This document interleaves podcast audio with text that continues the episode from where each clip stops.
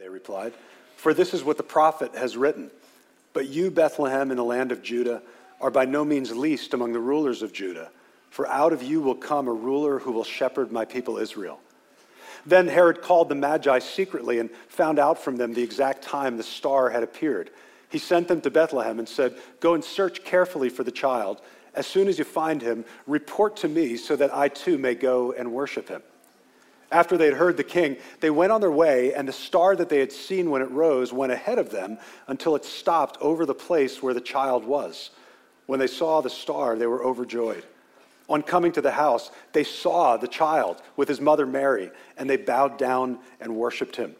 Then they opened their treasures and presented him with gifts of gold, frankincense, and myrrh. And having been warned in a dream not to go back to Herod, they returned to their country by another route. This is the Word of God. I can remember it so clearly. I was about 10 years old, so this was mid 70s. And it was just before Christmas time, and my father brought us to, to the American Museum of Natural History in New York City, to the Hayden Planetarium. And back then, they actually had this, this show, this presentation called The Star of Christmas. Anybody remember that? And so in the, in the planetarium, they, they actually recreated what the night sky might have looked at over Bethlehem around the time of Jesus' birth. And I, I've got this strong memory of leaning back in that reclining chair in the darkness and looking up and seeing this explosion of stars and planets, galaxies, meteor showers. And so in this show, they actually talked about different theories of what it was that the wise men saw. Was it a comet? Was it a planet? Was it a supernova? And I can remember watching this and being completely mesmerized. It was like everything else just faded away, and I was lifted up into this experience of absolute wonder. Um, and I remember feeling very small in the presence of something much bigger than I was. And at the same time, it was a good feeling because I felt like, like um, there was meaning in the universe and that I wasn't alone. Can you relate to those feelings of wonder? Sometimes it's brought on by being in the presence of something really huge, like, like the night sky, um, or uh, an amazing view. You go up to the Adirondacks and you hike to the top of one of the high peaks, or even just you hike to the top of Pyramid Mountain in Kinnelon, and you step to the edge and you can see for miles, and it stirs something inside you. Sometimes wonder is brought on by certain music, isn't it? Or sometimes it's a certain movie. Um, sometimes it's a certain smell, like the smell of a just cut Fraser fir fresh off a Christmas tree farm. Wonder is an amazing thing. And so, my hope for you this Christmas is that you experience a lot of truly wondrous things. But there's something else that I hope for you this Christmas, and, and this is really the main thing I want you to hear tonight. I hope that as you experience wonder this Christmas, you won't miss what God is trying to tell you through it. Think about the, the Magi for a minute that we just read about, otherwise known as the, the wise men. Highly educated men, probably empo- employed by the king of Persia, which was hundreds of miles away from, from Israel, famous for their knowledge of astronomy and astrology, knew the night sky like the back of their hands. So when this new thing appeared in the sky, it was a newsworthy event, kind of like the solar eclipse we had last August. You remember that? A little bit disappointing, probably, for us in New Jersey, right? But for the wise men, this was an awesome experience because they had not seen this coming. It was not on any of their charts. What they experienced that night was truly a wonder. And so I started thinking about what they could have done in response to seeing this thing in the sky. They could have invited all their friends over and had a star watching party, right? Hey, everybody come over, we're just going to go check it out. There's even special glasses you can get so it doesn't hurt your eyes. They could have built an altar to it, you know, and, and worshiped the star. Uh, they could have invited Persian musicians to come and write songs all about this. So many things they could have done. They could have stayed right where they were and focused on the star. And if they did that, they would have missed the whole reason for the star.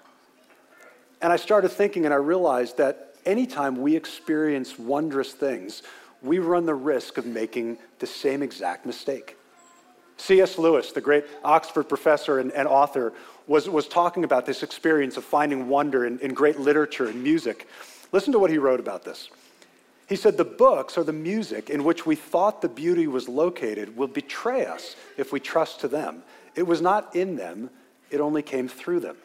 For they are not the thing itself, they are only the scent of a flower that we've not found, the echo of a tune that we've not heard, news from a country that we've never yet visited. You see what he's saying?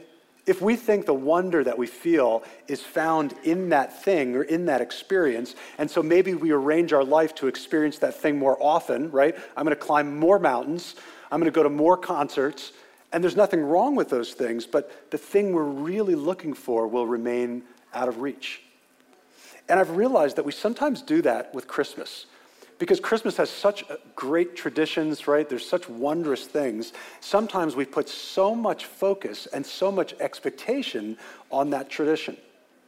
So this year, we have to make a lot of cookies. This year, we have to put a lot of lights on the house. In fact, honey, we're hiring one of those professional house decorating services this year. No more amateur show. And this year, we have to drink a lot of eggnog. We have to do advent calendars. We have to do that elf on the shelf thing. And we have to sing Christmas carols. And we have to watch Rudolph and Frosty and Charlie Brown and It's a Wonderful Life and The Grinch and Miracle on 34th Street and A Christmas Story and Elf. Am I missing any? Yes, that one too. We have to watch all those shows. I don't want to watch all those shows. You have to watch them all. It's Christmas. Now have another cookie. You see my point? And some people are going, I have no idea what his point is. Let me help you out a little bit here. The Christmas traditions that we have are wonderful and they're great, but they are meant to be signs pointing us to something beyond themselves. Can you imagine driving down the highway and seeing a sign and saying to the person in the car, Did you see that sign? It was incredible. Did you notice the green paint they used on that sign? What was that sparkle? And the font for those letters, it was, it was out of this world. Exit 34B. Oh, moves my heart. You ever talk about signs like that? No, only really weird people or civil engineers, maybe, right? Why not? Because we know that the whole reason for a sign is not the sign, it's to point us to something beyond the sign. And somehow, when the wise men knew the star, they knew that. They knew this star was not meant to be fixated on. The whole reason it was there was to be a sign pointing to something beyond itself. So they followed the sign. And it led them to this incredible experience of actually walking in and encountering God in the flesh, Jesus. Let me ask you kind of a personal question. This actually goes beyond Christmas. As you look back over 2017, or as you look back over your life, is it possible that you've been experiencing wonder, that God has shown you these wondrous things, but you've never followed the signs?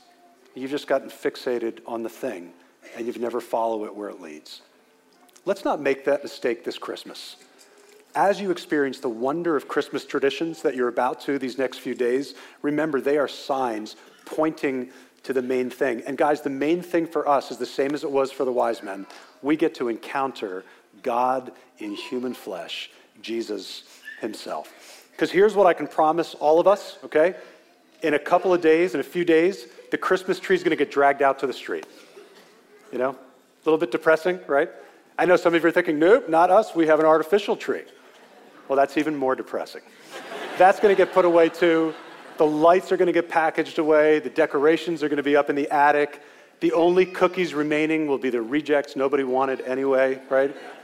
The glow of Christmas will fade, but that's really okay because the thing that they were all pointing to will still be with us, and that is Jesus himself. And I know what some of you are thinking. If you were really honest, you're thinking, I'm sorry, Pastor, I'm just not religious. I like Christmas, but I'm not religious. I'm not talking about religion. I'm really not. I'm talking about a connection with the God who created you through Jesus Christ that changes the way you look at life and do life. He is the reason that there will be people here in the dark of early morning, two mornings from now, Christmas morning, and they'll be headed down to Newark and to Paterson to give out food and to give out clothing to people who are homeless. It's because they've been filled by and inspired by Christ. He is the reason that we already have several hundred people signed up to volunteer at next year's Night to Shine which is a prom for people with special needs. It is because of Christ in them that they do that. He is the reason that there are walking all over this community people who are no longer slaves to heroin and alcohol and gambling because they've received freedom in Christ. I'm talking about a relationship with God through Christ. He came to this world 2,000 years ago to Bethlehem. He went to the cross to bring peace between us and our Creator, and now He sends us out into the world as peacemakers. I'm talking about a relationship with Him. And as you experience the wonder of Christmas, if you'll listen, you will hear God calling you into that relationship with Himself. So, this next couple days, as you gather tomorrow night for a meal, maybe, as you gather on Christmas to open gifts, would you remember the Magi? They truly were wise men because they allowed the signs to lead them to the real thing.